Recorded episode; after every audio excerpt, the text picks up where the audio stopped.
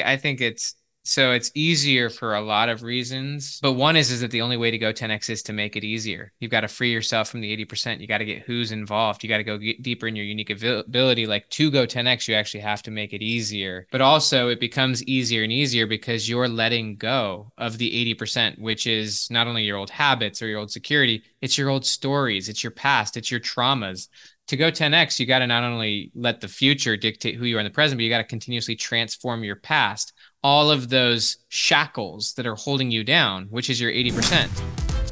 Welcome to Elevate, the masterclass where we dissect the elements of exceptional achievement and lifestyle design with a focus on personal growth and real estate investing. Now, here's your host, Tyler Chesser. Elevate Nation, welcome back. This is Tyler Chesser. I'm so thankful to have you here. And I'm blessed and grateful to be sitting with the great Dr. Benjamin Hardy today. Today, you're going to learn why 10x is easier than 2x and why it is your birthright to step into unlimited abundance in terms of your freedom, in terms of having the things that you want, in terms of living the life that you want. There's only there's one little clue here. It takes a decision and it takes a continual decision to step into the identity of transformation ongoing. We're going to talk about the mechanics of this. We're going to talk about the mindset of this and how you can really embody and install this, what I would call an operating system within your life so that you can move forward and you can go exponential rather than linear. And if you love Elevate, Elevate podcasts, I know that you are all about exponential. You're not about linear. So let's go big today. Elevate podcast is all about mindset, mind expansion, and personal development for high performing real estate investors. I'm your host, Tyler Chesser, and I'm a professional real estate investor and entrepreneur. It is my job to decode the stories, habits, and multifaceted expertise of world class investors and other experts to help you elevate your performance and lifestyle. Are you ready to take it to another level? It is time. We are absolutely doing that today. We are going to raise the bar as high as it can be raised. And actually, I, I, take that a little bit back because there's no such thing. There's no finish line. And, but I can tell you right now, we are reaching a new level. And I think you're going to love today's podcast. You will be transformed by today's podcast. So please buckle up. Uh, if you have not done so already, I highly recommend that you check out episode 287 with Dr. Benjamin Hardy on Elevate, where we talked about how you can transform your life through Who Not How, elevate your investment performance by focusing on the gain, and create the best version of you by being your future self now. And today we're going to build on that conversation. You are going to absolutely be blown away by this opportunity to dive into Ben's newest book, which is called 10X is Easier Than 2X, which he wrote with Dan Sullivan of Strategic Coach. So without further ado, please enjoy this unbelievably transformative conversation with Dr. Benjamin Hardy. Dr. Ben Hardy, welcome back to Elevate, my friend. How you doing? It's just good to be back with you. It is so great to be back with you. And I know that the Elevate Nation really, really enjoyed our first conversation.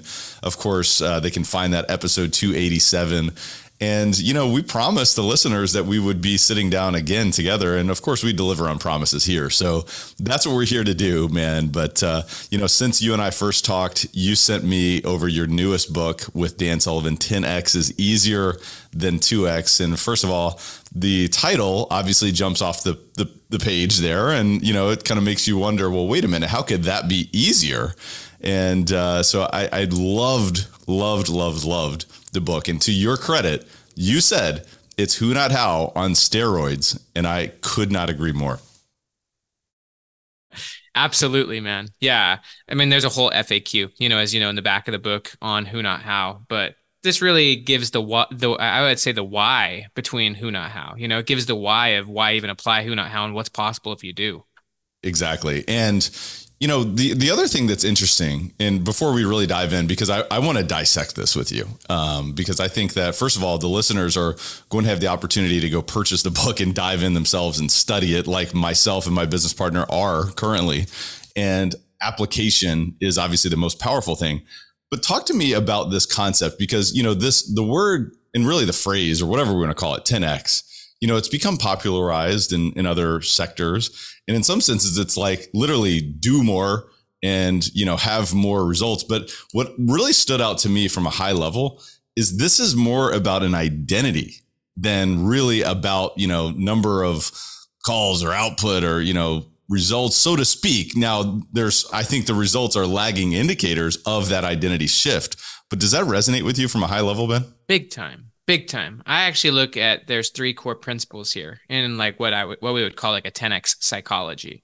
There's identity and obviously your identity is who you are what you see what you say yes to. It your identity is actually two things. It's your story and it's your standards. And so it's identity it's time and it's leadership. Those are the three components of what 10x actually is and what makes it possible. And you're dead right. It's a popular subject but the the reason why i really love dan sullivan's thinking and his models and this is by the way what i think all education is is education doesn't tell you what to think it tells you how to think. And if you can actually learn different ways of thinking then with those different models or frameworks you can get lots of ideas and understanding and insight. So the reason i love uh, dan's thinking is that he thinks in terms of binaries. He thinks in terms of what is the thing that's going to create the best result or the most freedom and what's the opposite and so we already talked a lot about who, not how, right? And like we know that if you go on the who side, that's what's going to produce the most freedom, the biggest opportunities, uh, etc. And that most people are trained on the opposite side of that spectrum, which is how. And if you think about it like a bell curve, both of those are kind of outliers. Like, and Dan invites you to go all the way to the side that's going to create the most freedom, even though the side that maybe we're most triggered to is the opposite side, which creates less freedom, less results, more frustration. And so again, back to just the idea of frameworks of thinking. We wrote the book, The Gap and the Gain. So the gap and the gain is one way of operating, which is going to create more growth, meaning, happiness, joy. Whereas you've got the other side, which is the tendency. The tendency for people, even high achievers, is to be in the gap where they're measuring themselves the wrong way and always unhappy, unsatisfied, which may, they may actually think is useful, but it's not. And so the reason why this book is really an interesting concept and why I thought it was so powerful and why I wanted to dive deep into this was people talk about 10x all the time at a very surface level and they've never actually defined what it means because they've never actually defined what the opposite of 10x is. Truly. They just say yeah i think 10 times ba- bigger and work 10 times harder which is actually not when you start to peel it apart and actually start to dissect it and you actually start to define it against its opposite which is what 2x is which is in- interesting when you're like wow 2x actually is the opposite of 10x and then we can start to pull apart the differences but no one's actually dissected the conversation that far and so my belief is, is that most of the conversations on 10x actually lead people to 2x are our focus on doing a lot more working harder uh, and it's very ineffective and non-transformational and I think the biggest part of the conversation that has been missing and missing until now has been, well, if you want to go 10x, it's about thinking bigger, right? Which is a great part of the process, right? But I think the shift that you just talked about in terms of well what is the opposite of 10 what is the opposite of 10x and it's really the default mechanism of society in my opinion is 2x it's about working harder it's about working longer it's about doing more but you know the, the subtitle of the book is how world class entrepreneurs achieve more by doing less. And I'm like, okay, all right, hold on a second. How is that possible? How can you think bigger? How can you go bigger, but do less? And so you know let's let's kind of dive into that mindset because that's the first piece of this right? And obviously there's a strategy and there's a way to really dive in in terms of your behavior but it starts with a mindset. So what's the difference between a 2x mindset and a 10x mindset? Perfect. It's beautiful one thing that's a massive change, and it's what you hit on even in the beginning with it being identity, is that 10x is fundamentally a qualitative transformation. What, when I say qualitative, what I mean is, is that the quality of the thing changed. It was kind, it's kind of like going from fast food to fine dining. Uh, it's like going from horse and buggy to a car. Like you may actually still be in the food industry, but now you're actually doing something at a much different and higher quality, which then opens up all sorts of possibilities. And so, and I'll go into the direct differences between 10x and 2x in a second, but I just want people to realize like most people just think of 10x is about doing more of the same. And that really leads you to grinding harder and harder. And ultimately, uh, it, it, won't lead to 10x results. Um, so I, the example I use is actually Steve Jobs, where Steve Jobs actually transformed music. He he took he took the music industry, which at the point in time when he started working on that problem or that situation, that opportunity, was he saw a huge opportunity in transforming that industry. So back in that day, back in like like called the late 90s you if you want if you loved a song that you heard on the radio you'd go to the store you'd buy a cd you'd, you'd get one song you have to buy the cd 15 bucks you now have 15 songs and when you only wanted one and now you're carrying around a big bag of cds with you so the only reason i bring this up is he massively transformed music by taking away all of the elements that were were not useful you know there's a great quote that says perfection is not when there's nothing left to add but when there's nothing left to remove. And so he stripped away all of the aspects and that's actually what elon musk did with with spaceflight. He actually broke it down to first principles and said how do we fly to space and strip away all the stuff that makes it cost 50 million dollars a flight or whatever it was? And so like he you know now you can just buy one song. Right this was back on ipod. When we shifted from cds to ipod that's a 10x transformation um, which then opens up all sorts of doors in terms of massive growth yeah, he just took it away, everything. Now you don't have to go to the store to buy a CD. Now you can just buy one song. You can have them all in your pocket. And so that was taking away everything that didn't matter and making it far better, e- easier, and more useful. So like that's how I see a 10x is it's more of a qualitative transformation that then opens up all sorts of big doors. Um, but that type of transformation doesn't happen with 2x thinking. 2x thinking is more about doing more of the same. So I'll, I'll now kind of just break this down and then you take us wherever you want to go. But if you're going for 2x of anything, then what that means is, is that you're actually still operating from your past. So, like, let me give myself as an example. I myself uh, have sold about a million copies of my books. And so, if I wanted to go for double, then all I have to do is just say, well, all right, let's go for 2 million copies. And if I'm going for 2 million copies, I'm actually basing my goal, I'm basing my process, I'm basing my strategy on what I've done in the past. And, um, and so going for 2x is a past based approach to life and it's also very linear i mean if i'm going to go for 2x i really don't have to change that much about what i'm doing dan and i actually created a model um, which is kind of the core model of the book which is based on the 80-20 principle. Dan actually formulated it based on like my poking and prodding. Because in order to write this book i'm like dan we need to understand this. And then he came back with this gorgeous model. That's actually why i love the whole idea of mastermind by the way. They say a mastermind is the third mind that is the different sum of the two parts. And so I was asking Dan all these hard questions. He comes back with this beautiful model, and the bo- model actually becomes the book. But basically, with the model, we talk about how going for 2x means you can keep the 80%. You know, if you go to the 80 20 principle, you can keep 80% of what you're now doing if you want to go for 2x. You don't have to transform that much. You don't have to change that much. It's very linear, it's past based. And so you don't have to change that much, maybe just 20% tweaks. Whereas 10x is the opposite. 10x is a future based approach and it's based on a seemingly impossible future. Um, it's it's it's based on a massive transformation, and you use the future, not the past, to dictate what you do. And because the future is so much bigger and of a higher quality, it creates this massive filter. And basically, rather than using the past to dictate who you are and what you do in the present, you're actually using the future to dictate who you are and what you do in the present. And because the goal is so much higher, it actually, you know, to the 80 20 principle, you can only keep the best 20% this is the key idea here is, is that only 20% of what you're now doing has any relevance at your 10x future self. And so you want to clarify what is that 20% and go all in on that and get 10 times better at that. And then 80% of your current life, your current mindsets, your current behaviors, your possibly your, even your current clients, whatever you're paying attention to, the 80%'s got to go. And if you just study and we can talk back and forth, you know, I'd be interested in how you see this in yourself. I can give my own examples, but if you look at any time you've made a jump, you've done this. You had some sense of calling towards a higher purpose. It invited you to go deep on something and let go of almost everything else. And then you just go through that process again and again. So, so 10X is really about less, but better. It's about simplicity.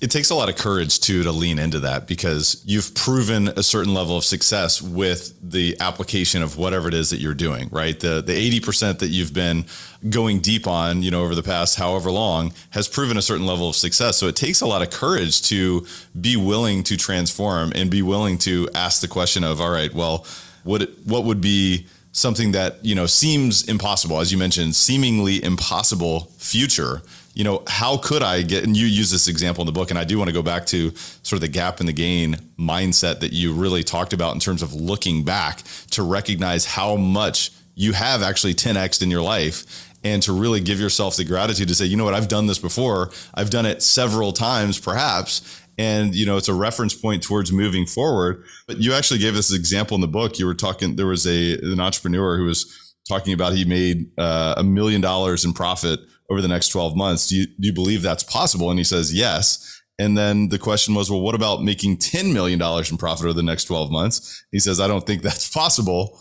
And that's seemingly impossible, right? And so the question was, what conditions would need to be true if $10 million in profit over the next 12 months would be a possibility in your mind? I wrote in the margin, I was like, you, you must answer this. You know, what, what conditions need to be true for this seemingly impossible future to be possible? So it's about asking that type of question and then being willing to say, all right, well, then what is the 80% that needs to go away? And what is the 20% that I need to get qualitatively deeper in? Yeah. So, so you hit so many amazing points here. So there's a lot of research on this. And actually, in that section where you're reading it, which is chapter one of the book, we actually break down a lot of the research on what's called constraint theory. And constraint theory is really just a theory of decision making. According to constraint theory, every person or every system has a goal, and the goal is what determines what would be called the bottleneck. And the bottleneck is what's actually needs to be solved in order to, to achieve the goal. The problem is, is with most businesses and organizations, they're not even dealing with the bottleneck. They're actually focused on the 80%. They're focused on all these things that are literally creating zero results. And so what I love about your initial like this this conversation is according to constraint theory, and there's a lot of research by a guy named Dr. Alan Barnard, which I cite, making the goal impossible in your mind, which is what you were just describing, you know, taking it to a 10x higher level or a 10x different or better level, it, it, gets you to the point where you're now looking at it and you say, I don't think that's possible. And then so to the question, well, what would what conditions would need to be true for it to be possible? This is now where Elon Musk starts breaking down with first principles. How can what would need to be true for us to be able to do this? And that's where you actually, that actually is your 20% that you go deep on. And it actually weeds out the 80% of most of what you're doing right now that could never get you there. This is one of the reasons why having really big goals is useful is because it creates kind of an honesty filter of most of what you're doing right now has no relevance there. Most of what you're doing right now is in the 80% of stuff that's actually holding you back. But you would have you would never be able to identify that 80% unless the goal was big enough. So like I give I give my son as an example where my son Caleb is a tennis player. He's a freshman high school tennis player and he wants to play college tennis. And we had an interesting conversation when we were with one of his coaches, and his coach asked Caleb, What's your goal? And Caleb said, My goal is to play in college. And then his coach said, Well, why don't you just make the goal to go pro? Caleb's like, I don't know. It's not my goal. and he's like, That's it didn't really matter, but I actually was learning about constraint theory and stuff like that. And so I just thought this was interesting. And so when we were driving home, I asked Caleb, I said, Caleb, I don't, I told him, I said, first off, I don't care what your goal is. You get to choose the goal. But let's just talk about this for a minute. I said, if your goal is to go to college, and we already know some of the colleges you want to play at, do you think you're actually on a path to getting there? Do you think that your current trajectory would get you there? And he's like, I think so. I hope so, but I think so. I think I'm on a pretty good path. And I said, Well, what about to pro? Do you think your current path would get you to pro? And he was very honest. He's like, Of course not. Like, there's no way I'm on a path to going to pro. I said, Okay, that's cool. So that actually points to the idea that higher goals require a much different path, right? But it also points to the idea well here in orlando there's like literally hundreds of different pathways to getting to the college level. There's a ton of different coaches a ton of different programs. My son could play high school. The point here is is to get to a low goal there's a lot of possible pathways. But to get to a 10x higher goal there's hundreds of coaches that could get my son to college but there's like maybe three that could get him to the pro level in our state. And so there are less pathways, less possible potentials, which means that most of what he's doing right now is probably a waste. And if he actually went for the higher goal, we would then be able to find much, much more effective pathways, much more effective coaches. His process would change entirely if we went for a higher goal. It'd actually make it a lot easier for him to go to college if we just went for pro, because then we would be forced to upgrade his training and stuff like that. Let me give you one last thought though on this and your point on courage. First off, the courage to actually think about a 10x goal and the courage to let go of the 80% that you now know is holding you back, even though it may have been the best parts of what got you here. Your 80% is your past self and it's your security blanket. The 20% is freedom. So, how I see it is 20% is freedom, 80% is security. You go into the security, whether it's doing the thing, you know, for a lot of entrepreneurs, it's just like honestly, like managing their team or needing to know everything that's going on. But to let that 80% go, it feels like a loss. I'm glad you brought up the gain, but it actually is a massive gain letting go of the things that are holding you back, but it feels like a loss. And so it's scary because you feel like you might, you know, this is your security. And so you feel like everything might fall apart if you let go that 80% when really it, you're letting, you're stripping away everything that's not, you know, it's not your future self. I love that. And one of the things that I, that really stands out to me about everything that you're saying, as well as just the entire concept here, is that freedom is the ultimate outcome. And I think that a lot of entrepreneurs, a lot of investors, they lose sight of that when they're in building mode, right? Maybe that's what propelled them to get started to build the business or you know to make a transformation you know from whether it was w2 to launching their business or investing in real estate or whatever that's the initial goal but i feel like and this is based on what people say whether it's consciously or subconsciously they lose sight of the fact that ultimately it's a vehicle towards creating an outcome in their life and when you keep reminding me that this is all about freedom and recognize that the 80% is security blanket, the 20% is the real pathway to freedom. And you can trace it back and you can look back. And, I know it was, it was an amazing exercise for myself to look back and recognize how many times that I wasn't totally giving myself credit for that I actually 10xed. And I guarantee any of the listeners can go through this exercise and you'll want to do it by, by reading the book. But ultimately it's looking back to say, well, then I made this leap and here's what I did to go 20% deeper. And it gives you this reference point to say, wow, I've actually already done this time and time again. And there may be small circumstances that you may not even be giving yourself tremendous amount of credit for, but then it gives you this sort of momentum as you look forward. But ultimately it is about shedding the identity, the linear identity and stepping into exponential. As you were talking about the conversation with you and Dan and finding this opportunity to, you know, apply the 80-20 principle to this concept, that was a mastermind sort of exponential dialogue together that created wait a minute, now it makes sense. Now we're going deeper in the 20 and you just keep going deeper. Once you've 10x one time, three times, five times, 10 times, it's you don't stop there. You keep going. And it, and it's it feels like a constant shedding of that 2x identity. You're right. You're you're you're beautifully right on so many. Yeah. So this is where identity is such a, a, powerful concept. Your identity is basically the story of your past and your future, and many people's identity is locked up in their past, um, such that their past is actually driving their decisions in the present and even their goals for the future, which is two x. And so if you're letting the past dictate who you are and what you're up to, then you're living linearly. You're living uh, kind of stuck in the past and stuck in a story.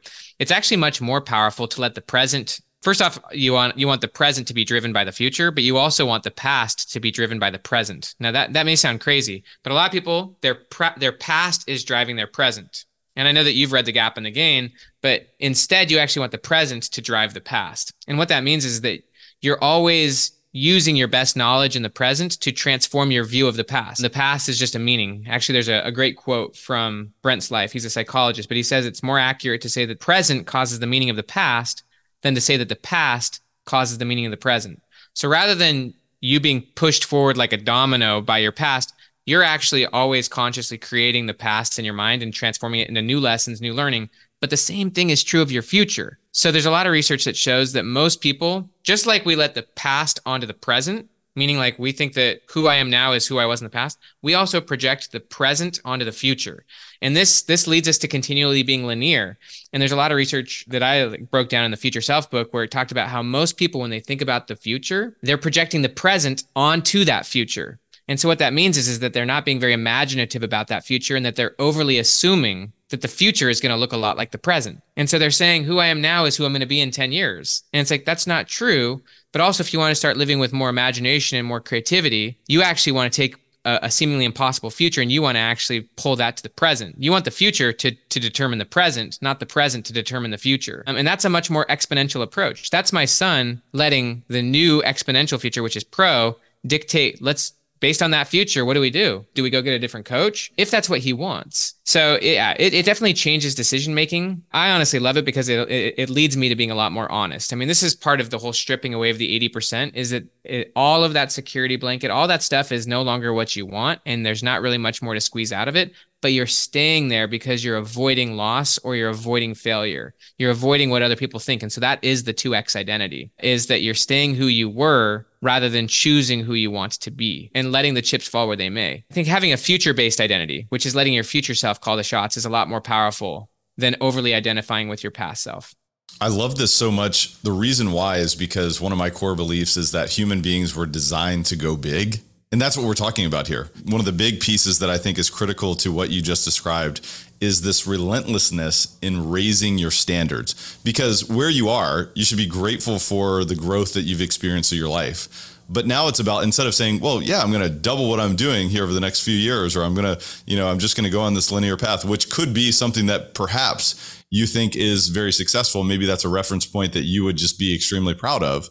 But what you're suggesting is instead of doing that, step into this discomfort, find comfort in being uncomfortable with the thought process of 10xing the quality of everything you do, which starts with removing all of these things that are linear. Two things on this. One is is just and you've hit it a few times already in this conversation, the acknowledgement that you've done it so many times in the past. Like if you for the listeners of this podcast who are all high achieving people, the life you've normalized right now which you heavily take for granted, we all do because it's normal, is impossible to your past self.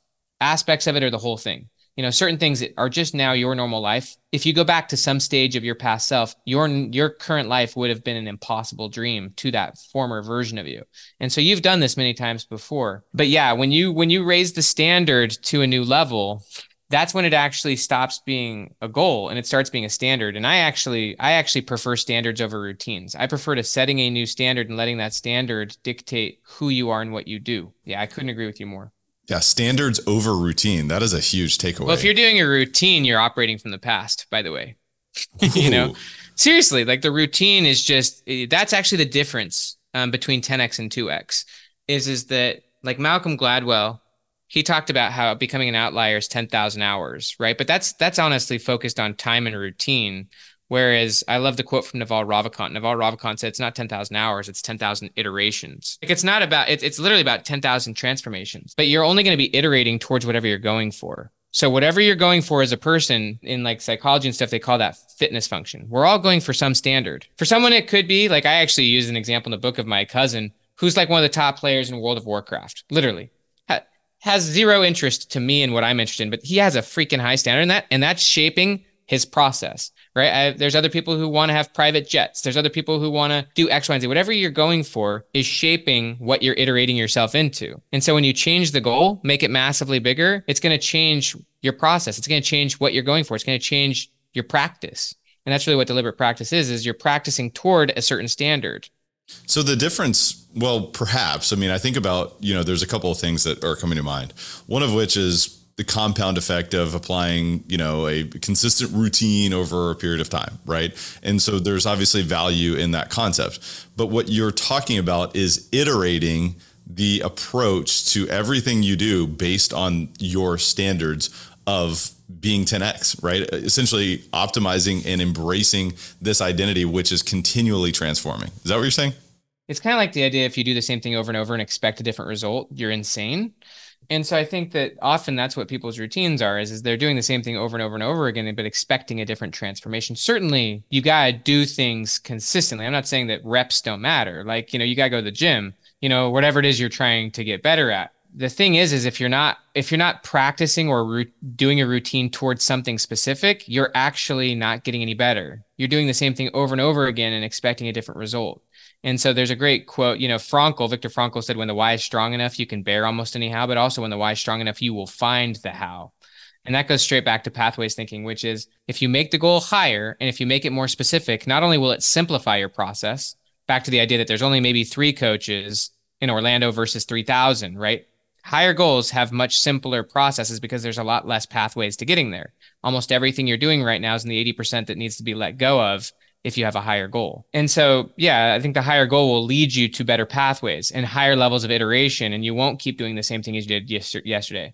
But also, and this was a point you were talking about with quality, and this is this goes straight back to growth mindset versus fixed mindset. And it's a, it's a recognition, and this is a hard one, and this is a hard pill for for you, for me, for anyone. Is the truth that your future self could actually be 10 times better at what you do. I'm not saying 10 times bigger. It could be 10 times bigger, but I'm saying 10 times better in specific ways. You could be 10 times more capable in whatever it is that you value and want to do. Uh, that 20% that really matters, you know, your future self and who you want to be.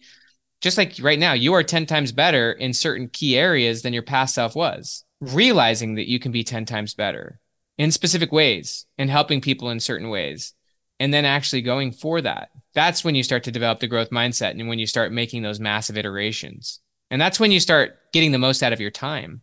You know, one of the things that um, Alan Barnard talked about was not only selective attention, we focus on whatever we focus on, we create more of. But if you have the 80% still, so for an entrepreneur, if they're still caught up in 50 different things in their business versus removing themselves from that and focusing on their 20%, if your attention is scattered or split, even distracted by X, Y, and Z on social media, then you have surface level attention. And if you have surface level attention, then you're not getting a massive return on your attention. And the return on your attention is who you become. And so if you remove that 80% and go deep, focusing on becoming 10 times better, you get shocked that in a year from now, you've just transformed as much as maybe the average person does in 20 or 30 years because you focused, you went deep and you transformed. Whereas if you're caught in the 80%, you're still at the surface. You know, it's uh, I'm I'm a little bit getting chills because I just finished reading Deep Work as well by Cal Newport, and I think it's a perfect supplemental uh, learning program to what you wrote here in 10x. You know, I'm thinking about my future, and I'm almost excited. I'm I'm tremendously excited about who I'm going to become as a result of going deep rather than shallow because our whole society is designed around shallow. It's designed around distraction. And we've got to design our own approach to eliminate distraction and go deep. This is why 10x is about less, not more. Yes. Higher quality, less quantity. It is a qualitative transformation. Yeah, go ahead, please. The pathways thinking, you know, I always talk about resourcefulness is is you know the most powerful resource that we have in the planet. It, it, it's resourcefulness, and it's about finding a way, right? Finding a way to answer big questions like what conditions would need to be met for me to accomplish X. And so when I'm focusing then on that type of question, I'm creating a path to getting there. Then what I'm doing is, first of all, here's the other thing too is I'm embracing abundance and I'm focusing on what I want rather than what I don't have or linear approach because we're surrounded by linear. Everything around us for the most part there's some there's some examples of exponential which is amazing and we should be studying those. But everything around us is generally built off of scarcity. So that's what we're operating on whether it's conscious or subconscious. And so but but this concept of getting clear and getting exactly what you want versus what you think you need to me was a big aha as well through this through reading this book. Yeah i'd love to hear what you got out of that but the 80% is what you think you need seriously. Uh, you're only holding on to it because you think you need it. You're getting a benefit from holding on to the 80% because it helped you get here because it's some relationship. If you if you're doing something because you think you need it then that's the opposite of freedom right? We're going back to the point of freedom freedom is choice based freedom is doing something because you want to not because you think you need to. And if you're still operating on need then you're actually not free. The thing that you think you need owns you and so it's determining what you do versus you determining what you do. That's the difference between external security and internal security. Internal security is freedom. So if you're doing something because you think you need it, then it's not, then you're not free. You're actually enslaved by that thing. And so this goes straight back to intrinsic motivation and stripping away everything, everything, everything that's not your future self. So like the the core story, I guess you could say, of the book is Michelangelo and uh, you know how he created the David and how he told the Pope that the way he did it was he took away everything that's not David. I see the David being your 10x future self. Once you start to embody that identity, you start to strip away everything that's not your 10x future self, which is the 80%, which are in a lot of ways what psychologists would call your hidden commitment. Your hidden commitments being your past self, your past identity. Since commitments and standards are the same thing, your your 80% is your past self, your hidden commitments that you're still holding on to out of a sense of security, which is the opposite of freedom. And so this is why it's really interesting is even if you've gone 10x many times before, and you have greater, enormously greater levels of internal and external secure or freedom than your past self, the truth is is that your new life could enslave you. You know, your new great cushy job, right? Or these golden handcuffs, and that you always have to choose a next level of freedom above your current self, or you're now enslaved by the great things that you created. A lot of this is why a lot of business owners they shift from what's called an approach mindset to an avoid because now they're successful and now they feel like there's way more to lose. And so now they're enslaved by the things that they think that they could lose and so now they don't actually continue to choose freedom. Now they've stopped their growth in the future and there's a great quote from dan on this one where he says you want to always make your future bigger than your past.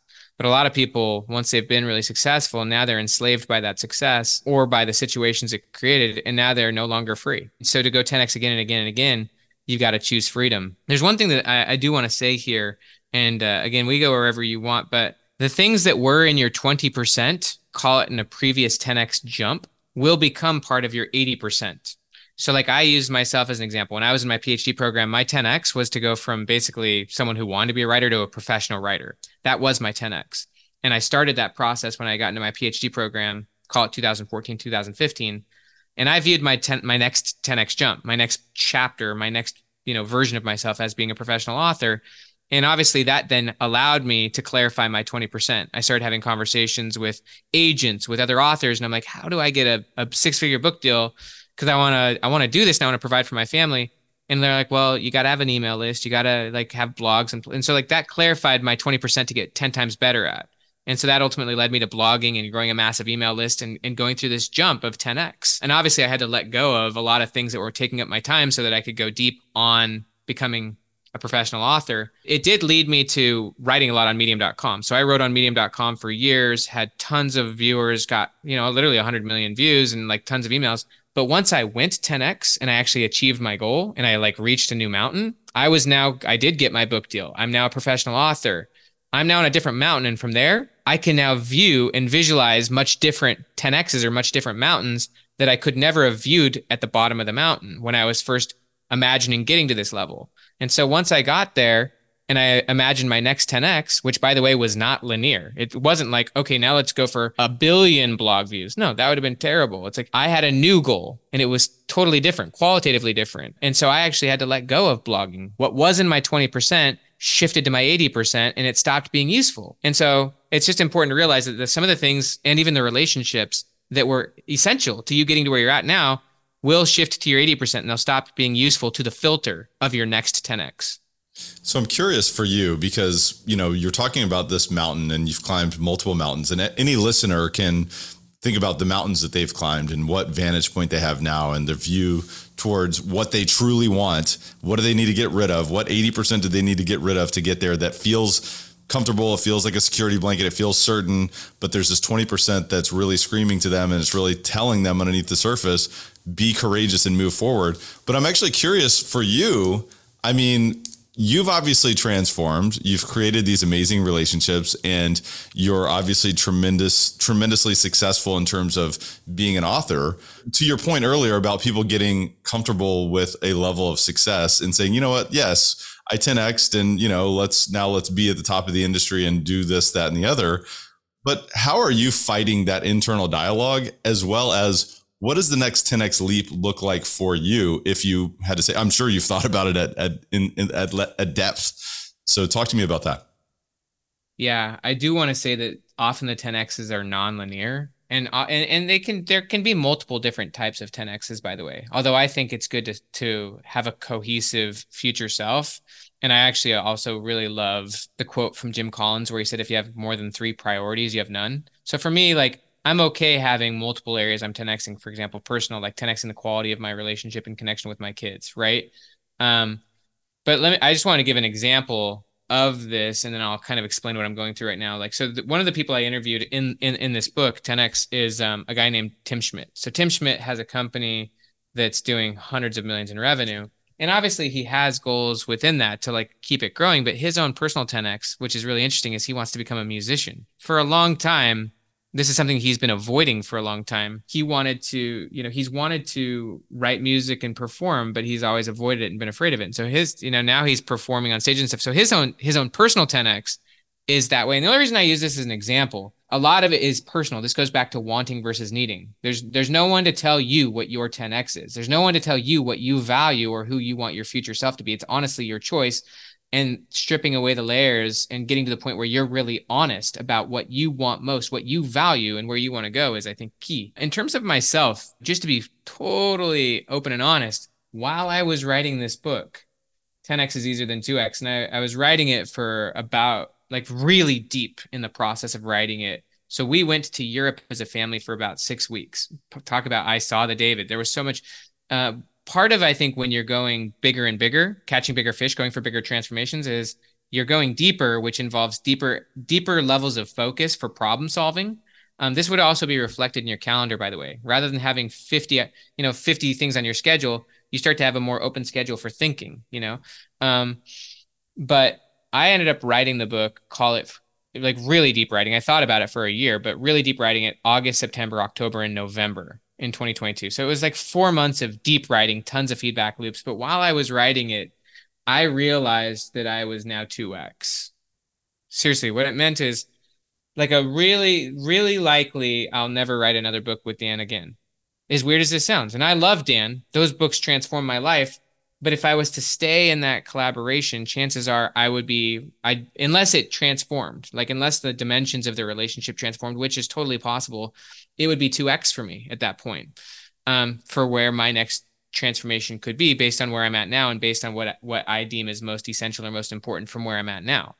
Uh, and so it actually rock and rolled a lot of areas of my life to get to a certain level of growth. This is part of, by the way, 10xing your identity. And this is why there's a really great quote from Dan where he talks about how entrepreneurs who are too tightly scheduled don't have the space to transform themselves. And so, in order to 10x your life, you actually 10x your identity, um, which involves going deep into the 20% both deep in terms of focus and also deep in terms of recovery and in like processing and thinking things through. Yeah, I, I, just went so deep that my vision for my life transformed and my vision for what I could do could transformed. And because of that, it, it highlighted a lot of the areas of my life that don't have that potential anymore, don't have that upside, don't. And so then you got to be really honest with yourself. It's like, well, do I stay in this because it's a great situation, which would be being 2x, right? Or you could always adjust things, by the way. It's not like you have to banish the relationship uh, sometimes things can be adjusted so that then there's new 10x potential again. But yeah, the, learning these things has forced me to be really honest about so many areas of my life, about areas where there's been so much amazing growth and potential. But if I want to go 10x again, I've got to choose freedom over security, which means taking that bet. You know, you got to actually, you know, choosing freedom is courageous and courage involves trusting yourself and trusting yourself and trusting other people is the essence. That's part of getting to know yourself and being honest with yourself is trusting yourself enough to actually do what you want even though there's risk in letting go of what you've got. And that's part of the 10x process again and again. And i think you, you have to have some sense of calling uh, that you're excited to go do this thing again willing to willing to trust yourself to go for it even if it means risking you know potential downsides or loss so yeah, it's it's intense, man. I mean, it's uh, but I'm happy to do it, and I'm glad I'm doing it. And you always, to Dan's point, you can transform every experience into a gain. And you know, one of the big things that I'm I'm a big believer of, and this is a huge reference point in its favor, is that the teacher learns the most. And in many aspects, what you're describing, it's it's it's surprising to hear you say that, but it's also not surprising because I can only imagine as I'm reflecting upon this content, so to speak, this is a transformative experience that is a continually transformative, like, I guess, operating system that you operate within moving forward. And so there's a bit of risk and there's a bit of, you know, almost I don't know, maybe not, maybe this is not the case, but maybe a little bit of a, a sadness for the previous self that is going away. That now you're like, hey, that was a great part of my journey. And now I'm moving through that and I'm becoming something different. Because if you're not willing to go through that and if you're not willing to risk what you've got, then you have no chance of truly gaining the freedom. And if you're not willing to continue to transform through that freedom, you know, you're just going to stay where you are. You're just going to be linear. And so it's interesting to hear you say that because I, I never would have considered that. But then as I thought about asking you that question, which just came up organically in this conversation, now you saying that because of this, there's a new path for you. I think it's it's a great reference point. So I appreciate you sharing that. This is about radical freedom and also recognizing your unique ability. And your unique ability, here's the other thing that I, I learned through this. And you I'd love to hear your thoughts on this your unique ability is something that you have to discover. You have to go within. You have to ask yourself some powerful questions, but it can also continue to transform itself. And it goes back to some of our previous conversations about personality not being permanent, right? And this can change. It will change as you continue to transform. So could you talk a little bit about the unique ability component of this? Yeah, and by the way, there's there's gonna be like probably how I would define unique ability would be different from how Dan defines it. By the way, but I think the core point here is, is that your unique ability will take on different forms based on the 10x you're going through. Unique ability, at least how, and I'm not to speak overly for Dan. Like this is kind of the root of his teaching and his thinking, but at least according to my own understanding, unique ability is not so much what you do, but it's the essence of who you are and how you do what you do at the most profound levels. So, as an example, like, but I could couch it within an activity. Like, I could say my unique ability is to write, you know, high level principles or ideas, but there's actually something deeper that I'm doing, and that's just an application of it. Um, the main point here is is that, and this connects with your 20%. Whenever you're going into a 20%, which you're going to really go into a deep level of mastery, and I, I, I actually look at unique ability and mastery as basically the same thing. Like I'm so mastery is about doing something uniquely well and different. And it's about you being like it, it's unique because it's you and it's unreplicable. So like if you look at someone like a Vincent van Gogh, he was a master because he was doing something uniquely well. He wasn't just a good painter. He was a freaking master because he was uniquely good and he was doing something that was radically uh, unique. It was it was himself.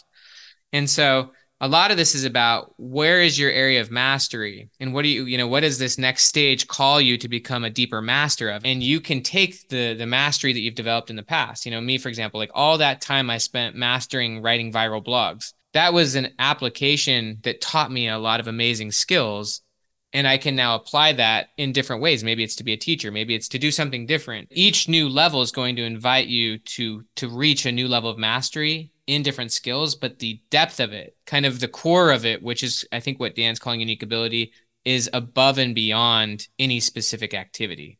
And so this is the area where you want to develop special mastery. And so for me, if I was thinking about myself, like I could definitely say like oh, I've got a mastery or I've got a unique ability in writing books or in thinking or in learning. But if I was to kind of chunk it above any activity, and this is just me, just speaking, and I think I write about it in the book, which is like I think my unique ability as I define it for myself, is learning truth and teaching it to other people so that they can transform. That's at least how I define it for myself. And I just you know, and I can tweak it, I can change it, but that is actually what I'm doing that I want to get deeply masterful at. And you know, going to the idea of 10 times better, if I if I if if my unique ability is learning principles and teaching them so that other people can transform to that learning, is it possible for me to get 10 times better at that than I am now? I believe 100%.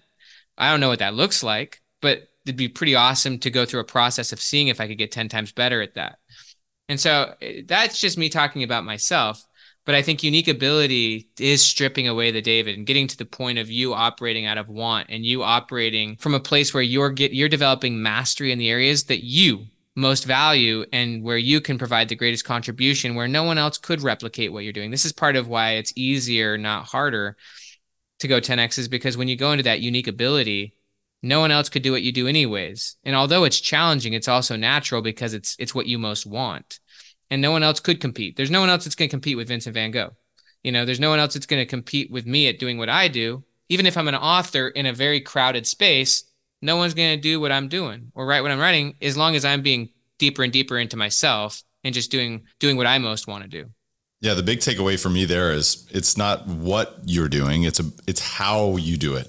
That's the separator. I'd say it's the how and the why. The how and the why? Yeah but that leads to the what's you know what i mean it could be teaching it could be podcasting it could be parenting the what's you know come from the why and the how well and the, the artist example is a great example because most people like the i think the average way of understanding the concept of 10x is like more you know bigger goals and that's kind of the surface level and it's basically shallow but you're describing vincent van gogh or michelangelo they didn't do more. They did so much less, but they just did it better and it was more valuable and it was creating what they wanted, right? And it was just to me that is the big shift here. It's just it's stripping away and I feel like you almost have to just recycle this thought until you understand it. The more you strip away everything that's not the David, which is your 10x future self, which is what you most what what you most want and you at that 10x level, which is you being 10 times more masterful at what you want to do in the ways that you want to do it. Yeah, it, it really simplifies everything. You know, and I, we haven't even really spoken to who, not how. To go deep in that unique ability involves growing in leadership where you have more and more people to handle a lot of the house. I mean, even Michelangelo, a lot of people don't know this, but when he was painting the Sistine Chapel, he did not do it by himself. He literally had like 30 other painters with him painting it, but he taught them how to do it. He showed them the models. Even an artist, like if you think about an Edison, right? He's sitting there going deep in transforming and innovating inventions such as us having light bulbs and stuff like that. But he didn't do it by himself. He had a team that was handling almost all the rest. And so how I look at it is you have an 80% right now. A lot of entrepreneurs, business leaders, etc. They have an 80%, and a lot of that can be freed up. There's freedom from and there's freedom to. Freedom from means you're freeing yourself from something. So you can free yourself from a lot of the 80% either by eliminating it or by handing it to a who. A lot of people they wait so long to even get like an assistant to handle all the logistical organizational aspects of their life so that they've now freed themselves and their attention from all that so then they can free themselves to go deep on what it is that they most want. So I look at who not how in two different ways. One is, is that there are who's that are people who free up your 80% so that you can now go deep on your 20%, but there's also who's in your 20% that you go deep with and transform with uh, because they're the ones who are going to help you reach your 10x mastery. So for me, as an example, like Dan is and was a, a who in my 20%, where we went deep collaborating. And without that, I wouldn't have been 10 times better at what I do. Um, but there's other people in my 20% too, who I'm collaborating with, thinking with, learning with. And so part of the beauty is, is when you think 10 times, you know, you think about whatever your next 10 times is, you think, well, who is going to help me get there? What are the relationships? And then there's nothing wrong, by the way, with having a 10 times bigger goal, but that 10 times bigger goal is going to point you to a 10 times better transformation. To get to that 10 times bigger goal, you're going to have to get 10 times more focused, deeper, and better at what you do to get there. And so there are there are who's in the 20% that you're gonna get you're gonna go deep with, and there are who's that, you know, free you from your 80% so that you don't have to think about those things anymore. Whether that's mowing the lawn, whether that's doing X, Y, and Z, you're freeing your attention from those things either by eliminating or getting who's so that you can go deep in your 20% that's why this concept is rocket fuel on who not how is because who not how is is a component of this transformation that you continue to apply better in a more at a more sophisticated level. That's something that you said in the last conversation that i didn't even pick up on because i wasn't aware of you know the entire the entirety of the concept. You know it's funny listening back i'm like and then as i was reading the book i'm like he's saying it right there you know I mean? it's true. You get more and more sophisticated who's, and this goes straight back to standards. Every single one of your relationships is based on standards, and those standards are what clarify what the relationship is all about. And so, my ability to clarify, for example, even the standards of this book, like if I was to compare these two books, Future Self and, and 10X, my standards when I was writing 10x went enormously higher. Even though I love my book, Be Your Future Self Now, while I was writing it, I just realized this book requires and it deserves, from my perspective, to be at a much higher level. And I just realized I didn't have the who to get me there, like in terms of my editor, right? Like, eh, or people I could riff back and forth on to get my thinking clear enough to get there. And so it forced me to get a really highly specialized who. You know, that's back to the idea of coaches, right? I had to get you know, to the level of like I couldn't be at the college level of editors anymore. I had to get a pro level editor, which I had already worked with before. I need to work with you and you got to help me with this because I can't get this book there by myself. And so it actually allows you to get more specialized who's too, but also you can set the relationships up better. You know, like a lot of people, and this is a who not how concept and again, there's an FAQ section on who not how, but a lot of people are worried about getting the wrong who's. And I think if you have a gain mindset, you turn every experience into a gain. Even if you get the wrong who, that's actually not their fault. It was your fault because you didn't know how to find the right who, or you didn't know how to actually set it up so that it was successful for everyone. And so everything gets, you just get better and better at clarifying what you're looking for and getting the right who in place. So, so there's no, there's no failure. It's just all learning. But yeah, you get better and better at, at setting people up for success. That's really what transformational leadership is and then trusting them to do their part and you doing your part. Yeah, in terms of getting more sophisticated in the application of who not how, it is an evolution from okay, I got all these who's around me and I'm telling them what to do and I'm making sure they're doing it right and oh, they messed up, so let me let me involve myself and let me support them and get them to where they need to be and and it's a micromanaging approach. Then evolving from there to this freedom of hey, I, I have freedom to you know, do whatever, whatever it is that's most resonating with me. It's a transformation to becoming a transformational leader. So talk a little bit about that. So I would argue that most people, and I've, I've, uh, even in this book, there's phenomenal examples of people who are running companies doing over a hundred million dollars a year that are still micromanaging the process, thus being a massive bottleneck, not only for their own transformation, because they're not deep in their 20% getting million X returns on investment and their attention, they're caught up in the 80%, but they're also literally bottlenecking their whole team. And it all comes down to they don't trust themselves and they don't trust their team. And so tran- like tr- leadership as a concept comes down to two two two principles. Leadership is all about first trust and then transformation. People transform once trust is in place. This is true in parenting, it's true in leading, it's true in yourself. And so to be a transformational leader, you first have to trust yourself, which is terrifying to free yourself from that 80% and trust yourself enough to go deep into your 20%, whatever that is, to go deep, which is relevant for whatever your next 10x calling is, 10x jump. You not only have to trust yourself, you actually have to trust your team. So Dan has a beautiful concept he calls self-managing team or self-managing company. Uh, go deep, obviously, into it in chapter six of this book. But if you don't have a team that manages itself or that's leading itself such that you don't have to manage it, and that's really what an asset is is it's something that's managing itself such that you don't have to manage it. Um seriously like i thought that was really interesting. Yeah you have to trust yourself and trust your team.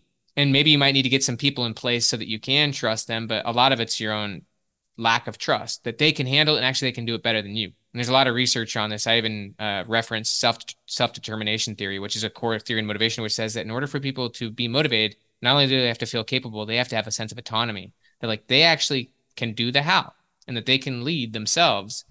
So you trust yourself, you trust your team to handle it. And because you now have that space, you can transform yourself and you then go 10x in your identity and your vision and what's possible. And because you've trusted them and now they are having higher senses of responsibility and autonomy and they're growing and they're also watching your transformation, they now trust you at a higher level. And this is a big aspect of transformational leadership, by the way, is, is that if they don't trust you, and where you're going or in the vision that you're developing with them, if they don't trust, first off, if they don't feel trusted, then I don't know how much they're going to trust themselves, but how much do they really trust you and how committed are they to what you're doing? And so once you can trust yourself and transform yourself, you trust them such that they trust themselves and they trust you, then they start transforming with you. And this is where transformation leadership is where the people who become, who want to be 10x with you, they're going to transform with you. The ones who don't, those are the two X people who are going to defend the status quo. They're going to defend the past. They're not going to, want, and they're not going to come with you. They don't want to go 10X with you. The ones who do, it's because they trust you and you trust them at higher and higher levels. And that trust is what makes 10X possible. And that trust is what makes the transformation possible. And uh, I want to give a simple example.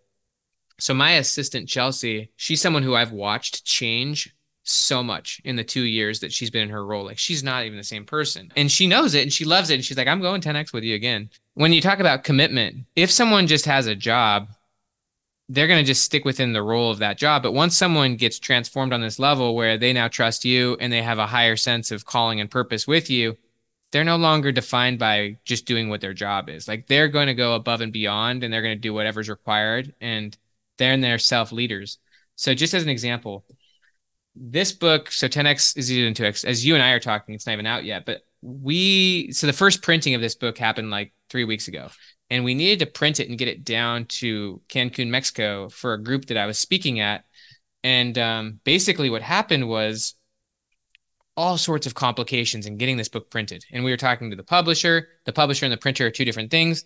So it, I gave it all to Chelsea. I said, Chelsea, you're the who. I trust you to do this. You got to figure this out. And anyway, she bypassed the publisher, went to the printer, and she was talking to the printer. And like basically, it, it, there were so many bottlenecks, so much challenge and obstacles to getting these books to where we wanted them to be that uh, Chelsea had to like make magic happen. She had, you know, she was talking to the, the whole point was she would have flown to Minnesota, which is where the publish, where, where the, literally the printer is li- literally wherever the printer is, some factory that prints books happens to be in Minnesota. I didn't know this. She was going to fly up there, get the books, and drive them down to Mexico if she had to. And she even got the manager at the printer on board where the manager's like, I'm coming with you. Like all sorts of stuff. Main point, none of that was necessary. We did get the books there, but I didn't do any of it. It was all Chelsea, and she was as committed, if not more committed, to those books getting there than I was. And that the reason I love that is is that once you get your who's to that level of commitment and transformation where the result matters even more to them than it does to you, then it's like, of course you've got a phenomenal team. Of course you can do amazing things because now it's not just on you. You've given that high level of trust to other people and they they it allows them to transform and grow into it. I think the easy and lazy question to that is how do you attract those people? But my assumption is and I've I've seen this to come true in my life and our business is that people are attracted to transformation. The right people are attracted to transformation. And if you commit to this, they're going to come to you and the right people will come, the wrong ones will be filtered out. Right. But also, those right people who are committed to transformation, they're going to require more trust. They're going to require more autonomy because they want to transform. And if you're coddling them, if you're controlling them, if you're trying to govern them, they're not going to be able to transform because you're, you know, you're you're like this taskmaster. You're managing over them and you're not let you're not trusting them to actually figure these things out and grow. I mean in order to grow and transform you got to make mistakes. You got to have more ownership more autonomy. And like if someone is sheltered by that and i also think in terms of parenting like one of the big things you know as a parent that i've learned is um like learning to trust more especially my other three kids that we adopted like trusting them and helping them gain trust in me. And once once there's trust there's there's so much potential. But if that's not there, and a lot of entrepreneurs, if they're really honest with themselves, they're too afraid to let go of that 80%. They're too afraid to fully trust their team to manage it, handle it so that they can go deep in that 20%. They're, you know, that's a fear-based approach. Yeah, and that holds you back. I mean, you know, this has been such a great conversation, Ben, and one of which, you know, I think the listeners are going to have to revisit so that they can continue to immerse themselves into this concept. This concept will never get old on their transformational journey. That's the cool part about this. This is an operating system that you can work through for the rest of your path as you continue to become this new transformational individual. You create amazing things to get what you want, right? To get closer to freedom.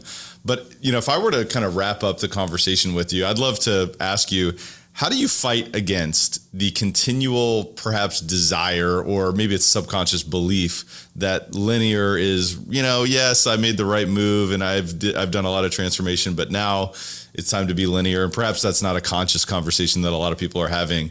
But you know, I notice that within myself at times, and I do too. I do too. How do you fight against that? I mean, what what what are your thoughts on that concept? For me, there's certain things that are not always like evolving at breakneck speeds. But I always just, for me, the model that I, I explained to you earlier, which is, is that the future should be the thing, in my opinion, that's dictating what you do in the present. And the present should be the thing that's dictating how you, how you utilize the past. If I'm operating from the past, then I've kind of defaulted, you know, and I'm no longer actually learning and I'm no longer I'm no I'm no longer even listening to myself or trusting myself. I'm actually letting the situation dictate who I am and what I can do now. And so like it, it takes me straight back to Viktor Frankl, honestly. Viktor Frankl, and anyone who hasn't read Man's Search for Meaning, please do. But his whole notion was that your meaning, your sense of meaning and purpose in the present is based on having a future worth living out, a future to fulfill. And so if you no longer have that, then your life becomes meaningless, literally. Like you you start have you stop having meaning and a sense of purpose and then you start being retrospective where you just start you know, honestly, just riffing on the past and reminiscing on the past, and you can have a great life. It doesn't mean you have to break everything out. It doesn't mean you have to destroy everything. But if you're not continuously operating towards a future that's stretching you uh, and a sense of purpose that's giving your life meaning, at, at that point, I, that, at that point, you've kind of ceased to having a meaningful life.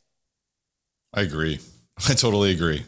Ben, you know what, man? I, there's there's so much more that we could continue to riff on here, and I hope that we do have part three at some point in the future we because will. they're always transformative, and that's what I think. You know, the the true human condition is seeking transformation. So let's be courageous. Let's continue to ask these type of questions what do we want instead of what do we need? It is uh, it, it opens up so many pathways to possibility. But ben i just want to thank you again for being on the podcast. Do you have any other parting thoughts or words of wisdom that you'd like to share with elevate nation today?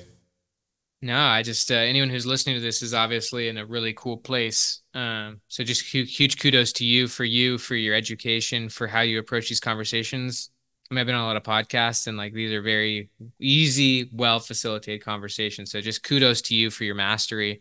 And uh, just for the listener, I would just invite you to play with the idea of impossible goals and just the idea that impossible is only possible from a perspective and what would be true, what would need to be true, or what would make possible the impossible. And then just going deep, you know, going deep into that sense of calling, whatever that is, that next jump and, and, uh, learning to trust yourself enough to go into your next 20%, going deep, higher quality, and letting go of that 80% that got you here but won't get you there. And obviously, the book takes you deeper and deeper into what that means. But yeah, I would just say I think we've covered it plenty. I think we've covered it enough for now. So I don't think I'll have anything else to say. But I would just say that the David, whatever it is you're who you want to be, you guys that the David is your 10x future self. And you want to strip away everything that's not that. Perfection is when there's nothing left to take away. And the David is your 10x future self. And once you get there, there's going to be a new and better David. And it's going to take you even deeper to freedom and to what you most want and to who you most are. And so you just do it again and again. And it is about freedom. So that's what I'll say. You know what the interesting part is, and I, I want to yeah. just add this. No, you're quickly, good. Please do it. Is you know the, the concept of 10x is easier than 2x the only part that's difficult is making the decision, in my opinion. That's the challenging part, perhaps. And once you do that, then it unfolds, then it gets easier, and then it becomes proven. You know, it's like, let's trust the process here and let's make the, and by the way, it's difficult in that moment, but then it gets easier along the way. Once you've proven that this transformation is possible, I just wanted to add that real quickly because I feel like, you know, sometimes people think about this and they're like, okay, yeah, it sounds great, but you know, you don't understand my path. Well, it's like, well, you know, let's face that fear, let's face that discomfort, and let's be willing to risk what was security in the past. So anyway, I just wanted to add that. well, I think I think it's so it's easier for a lot of reasons. But one is is that the only way to go 10x is to make it easier. You've got to free yourself from the 80%. You got to get who's involved. You got to go deeper in your unique ability. Like to go 10x, you actually have to make it easier. But also it becomes easier and easier because you're letting go of the 80%, which is not only your old habits or your old security, it's your old stories, it's your past, it's your traumas to go 10x, you got to not only let the future dictate who you are in the present, but you got to continuously transform your past all of those shackles that are holding you down, which is your 80%. So to go 10x, you got to free yourself from that past, which makes life a lot easier. It's a lot easier to fly when you've unhinged yourself from a past that had to be a certain way. And now you're no longer that self. You're no longer that past self. You're freeing yourself from that 80%. And of course, now there's there's a lot more you know massive propelling when you've you know let go of that 80%, which is kind of like holding you down. So it is freeing uh, yeah, I'm not saying it's easy. We never said 10x was easy. We're just saying it's easier than 2x. And 2x, you know what I mean? It's not like it's easy to let go of your 80% of your past self, but it's 10 times easier than continuing doing what you're doing and grinding away and going for more, not less. Going for how, not who. Going for gap, not gain. What we're talking about and the imagery that I see is David. You're chipping away, you're removing but ultimately, what I see is kind of the underlying factor of this is making your life a masterpiece. Amen. And becoming a masterpiece. You becoming the masterpiece and you living a masterpiece life and becoming a master. Ben, when does the book come out, my friend? When when can the listeners comes out May 9th. May so 9th. When this comes out, you put it out whenever you want, but it comes out May 9th we will be accelerating the delivery of this podcast so that folks can get a preview in terms of what is going on with this book so that they can pre-order it. We will put a link in the show notes as where the listeners can find 10x is easier than 2x with Dr. Benjamin Hardy and Dan Sullivan. And of course, the listeners can find you, Ben, at benjaminhardy.com. Is there anywhere else where they can find you? That's perfect. It's a great start. Outstanding. My friend, until part three, thanks again for being on the podcast today. I really, really appreciate it. Talk to you soon, brother. Elevate Nation, yes, that just happened. Uh, yes, Ben Hardy bringing tremendous value, opening up the kimono in terms of what he's doing to transform right now from the transformations that he's already established in his life and his business in the way that he's providing value. So, what are you doing right now to embody the mindset of a 10x identity and shed this 2x, this linear path? That's comfortable, that has security in it, that you know what will happen. You know, obviously we we we live in volatile times, so it can feel fearful to to jump into a 10x lifestyle. It can feel fear ridden, but you've got to take the risk. You've got to be willing to embrace that. And I just I hope that you found tremendous value from this episode. I know that I did. And I know that I will revisit this conversation. I will revisit this book. You have to order this book. And, and I don't stand anything to gain by telling you that. But I'm telling you this will change the way that you think. It will change the way that your future unfolds. It is all about creating what you want in your life, not about what you think you should be doing. And when you connect to that, it's amazing what can unfold. And really, life is all about going big. It's all about transformation. It's all about growth. And that is what this concept is about this, this shift. This is a tremendous shift. And it is exponential, it's not linear. And I think if you really love this podcast, that's what you're all about. You're about exponential futures, you're about exponential freedom, you're about exponential impact. And I think that hopefully you're loving this as much as I am. And so, what are you doing to design a self managing team or company or organization so that you can have more freedom? And what is it about your identity that needs to be more connected with the 20% that is a part of your unique ability? That is a part of the things that you do at the highest level or the skills that you have that no one else has you know you have those we're all unique we all have these fingerprints that are all completely unique and that you know also our our abilities our our talents the way that we do things they're all unique and that's a beautiful thing so let's exploit those let's grow those let's go deeper on those and let's shed all those other things that are not getting us to where we want to be because if we're not careful we're going to look back at one at one point in our life and we're going to say you know what i wish that i would have gone deeper i wish that I wouldn't have gotten so distracted. I wish that I would have focused. And I don't want you to have that wish. I want you to look back and say, I'm so thankful that I was willing to be courageous and I was willing to expand and go exponential. So I want to encourage you to re-listen to this podcast because repetition is the mother of all skill. I have no doubt I'm going to be listening to this discussion many, many times myself. I want to encourage you to do the same. I also want to encourage you to identify your top one, two, or three takeaways from this podcast. It's going to be challenging perhaps to limit those to three here, but I want to encourage you to at minimum identify one, two, or three takeaways or distinctions or ah, ahas that really made you change the way that you see a concept or made you change the way that you see your future and the way that you're interacting with your future now. I also want to encourage you to have a discussion about that with a friend. Ultimately, when we have a discussion, we work through these concepts, that's when it starts to become more real. It starts to make more sense to us. So you've got to work through this. You've got to ask questions, consider alternatives, you know, understand, well, where have you gone 10x in your past? Where have you gone deeper and deeper into 20%? that is going to get you closer to your future. Where where have you done that before? You're going to love that exercise when you get the book. Uh, again, we'll put links in the show notes. Is where you can pre-order and order this book when it comes out. 10x is easier than 2x. Uh, but ultimately, share this episode with a friend because I know that this can be transformational for so many other people. So I want to ask you from the bottom of my heart to do that. But I also want to let you know that we appreciate you so much. Thank you so much for listening to Elevate Podcast today. Until next time, Elevate Nation, we will see you next time.